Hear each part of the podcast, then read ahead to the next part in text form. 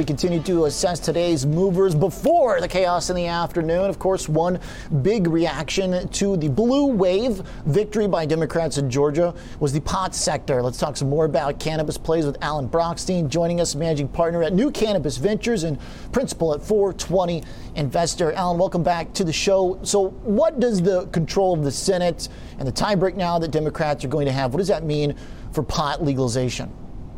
So, I, uh, first of all, happy New Year to you, Oliver. It's Thank good you, to chat with you again. And uh, I think uh, you know we need to go slow, but what it means is it's uh, a big step towards legalization. I think between that uh, finale and now, we'll have a lot of things that need to play out. But for the last few years, Mitch McConnell has been an incredible roadblock to any progress at all at the federal level. And uh, there's a lot of really good things that could happen uh, with him out of the way, quite frankly. So, some of the things that we would like to see as investors in the space and the, the companies in the space would be the ability to trade on a higher exchange. Right now, all the American cannabis operators are relegated to the Canadian Securities Exchange and the OTC.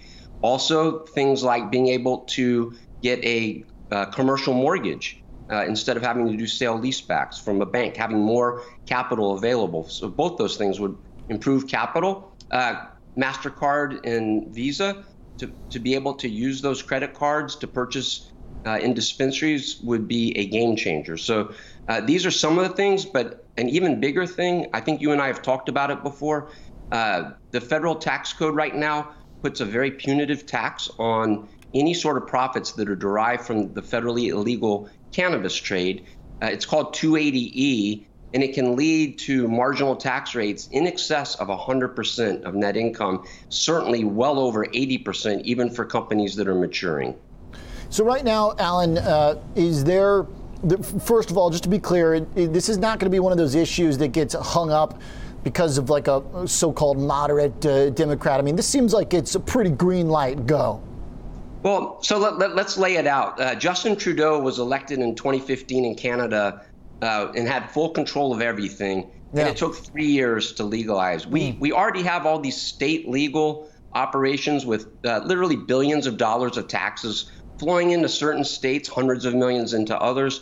A lot of rules and infrastructure. So things like interstate commerce are going to take a while to hammer out.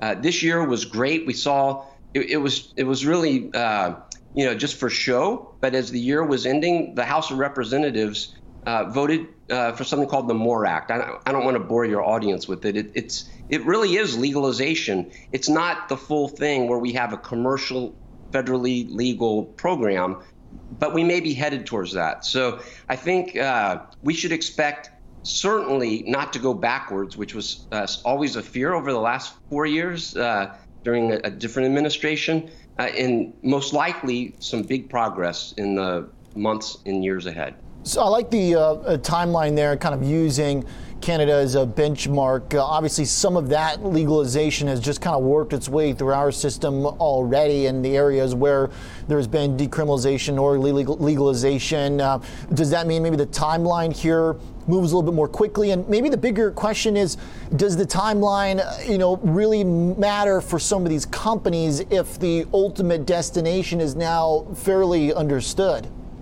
Yeah, so I, I think the timeline is going to make a difference in different ways for different companies. So, uh, you know, one of the big points I've been making for a while, I'm smart enough to understand that it's going to happen, and not smart enough to exactly explain why. Okay. People have this this ill-conceived notion that as we move towards legalization, it's going to help the Canadian LPs.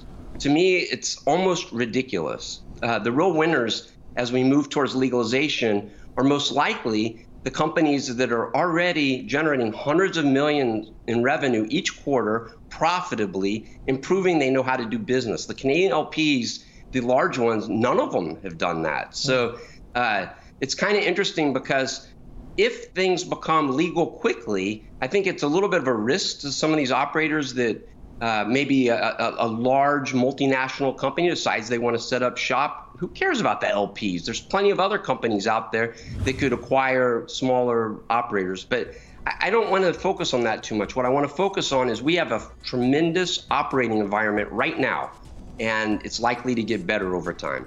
Give us some picks, Alan. Which companies, though you mentioned the high cash flow companies, I know a lot of these still are struggling for profitability, but it seems like you like those that just already have the most scale in terms of revenue. So, uh, look, there's nine companies now that trade in the U.S. that have a billion dollars market cap or more. Many of them uh, are, are, on their way to a billion dollars a year in revenue. Uh, I'm not going to give your listeners any specific stocks. They can go to New Cannabis Ventures and just look at the whole list. All these companies are being heavily discounted by uh, the fact that uh, there's this 280E tax, so their net income is hurt and their access to capital has been poor. I mean, they're borrowing. These, these, are the best companies, and they're borrowing at 12, 13, 14% right now. It's ridiculous. This is going to improve, and these companies will have lower interest payments.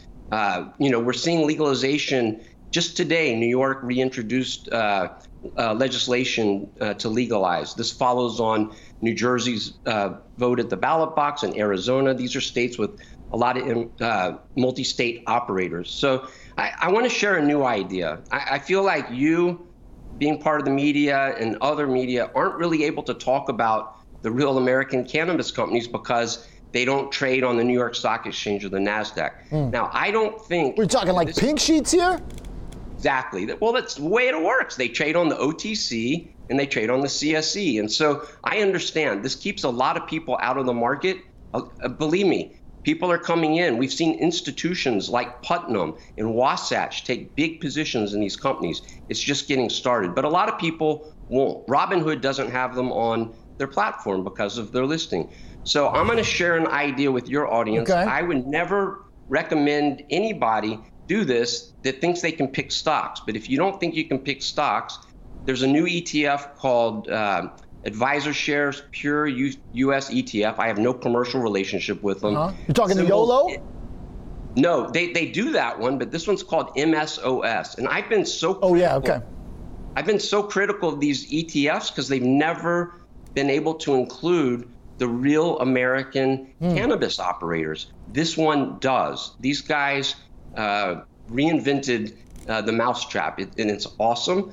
Uh, they just uh, launched on September 1st. It was a horrible month to launch, but since then it's gone up a lot. It's gone from 25 to over, I think, over 40 today, uh, and it includes all these companies. Now, I think I can pick the best ones and what have you, but the reality is this thing's on Robinhood.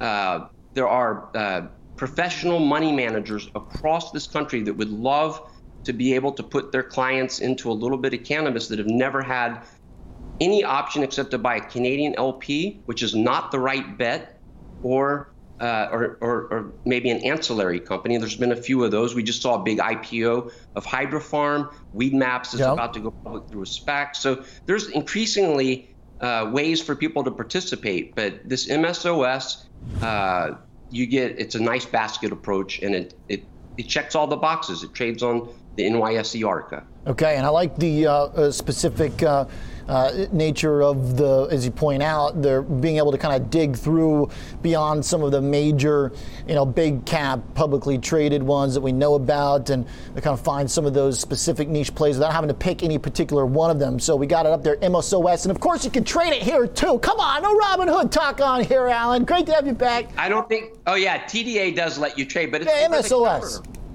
Yeah, no, that true. You can trade that on TDA, but you can trade at TDA. They will let you trade these OTC stocks. It's Oliver. It's just people don't like to for yeah. some reason. All right, a little bit high, high, high risk, high reward, maybe.